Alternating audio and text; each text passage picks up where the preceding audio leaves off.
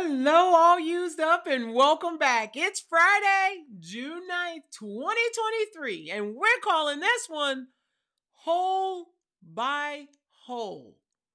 W H O L E by H O L E. Whole by hole. Let's be whole, not a hole. Whole, adjective, all of, entire, an unbroken or undamaged state in one piece. Noun, a thing that is complete in itself, all of something. May God Himself, the God who makes everything holy and whole, make you holy and whole, put you together, spirit, soul, and body, and keep you fit for the coming of our Master, Jesus Christ. 1 Thessalonians 5 and 23 hole, noun, a hollow place in a solid body or surface, a smaller unpleasant unpleasant place, verb. Make a hole or holes in, an opening through something. They dig a hole to trap others, but they will fall into it themselves. They will get themselves into trouble. The violence they cause will hurt only themselves. Psalms 7 15 and 16.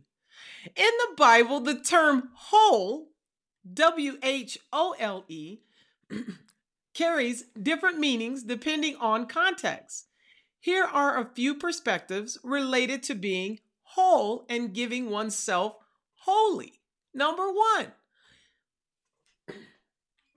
holiness in relation to God's commandments. In the Old Testament, God gave the Israelites commandments and laws to follow in order to live a righteous and holy life. Being whole in this sense refers to adhering to God's commandments and living in obedience to his will. It implies being complete, lacking nothing, and living in alignment with God's moral and ethical standards. Number two, wholeness through faith in Jesus. In the New Testament, Jesus teaches us about spiritual wholeness and salvation through faith in Him. Jesus emphasized that true holiness comes from a personal relationship with Him, acknowledging Him as the Son of God and the Savior. By surrendering our lives to Him, we are invited to experience spiritual healing, forgiveness, and a restored relationship with God. Number three, giving our whole selves to God. Jesus instructed his followers to give their whole hearts, minds, and lives to God. This means dedicating ourselves fully to Him, submitting our desires, ambitions, and plans to His will.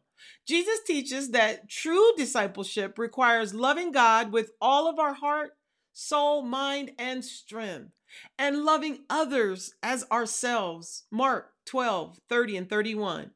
It involves surrendering our self centeredness and embracing a selfless love for God and others. All song up, Whole by The Truth, featuring Yolanda Adams. Until next time, family, I love you. Mwah. Give them your whole heart and be careful of the holes, family, and be good to one another.